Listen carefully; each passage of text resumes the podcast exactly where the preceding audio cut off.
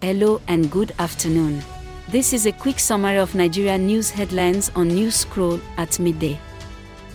Visit app.newscroll.info and you can leave your opinions, ask questions, and share your knowledge with the growing community. I am Lola, and today is December 27, 2022. Here are the top news headlines, filtered from multiple sources.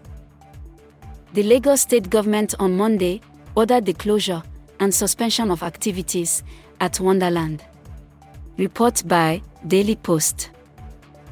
Number 2. The governor of Benue State endorses Peter Obi for the 2023 Nigeria presidency. Report by Daily Post. Our final three headlines are as reported by Lusaka Times, The Vanguard NG, and Thisday Live. Number 3. The African Development Bank partners with the African Union to boost the production of drugs.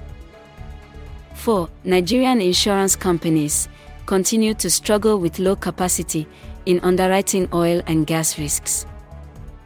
5. The United States government has announced a project that will strengthen the forensic and chemical analysis capacity of the NDLEA. This rounds up midday headlines from Newscroll.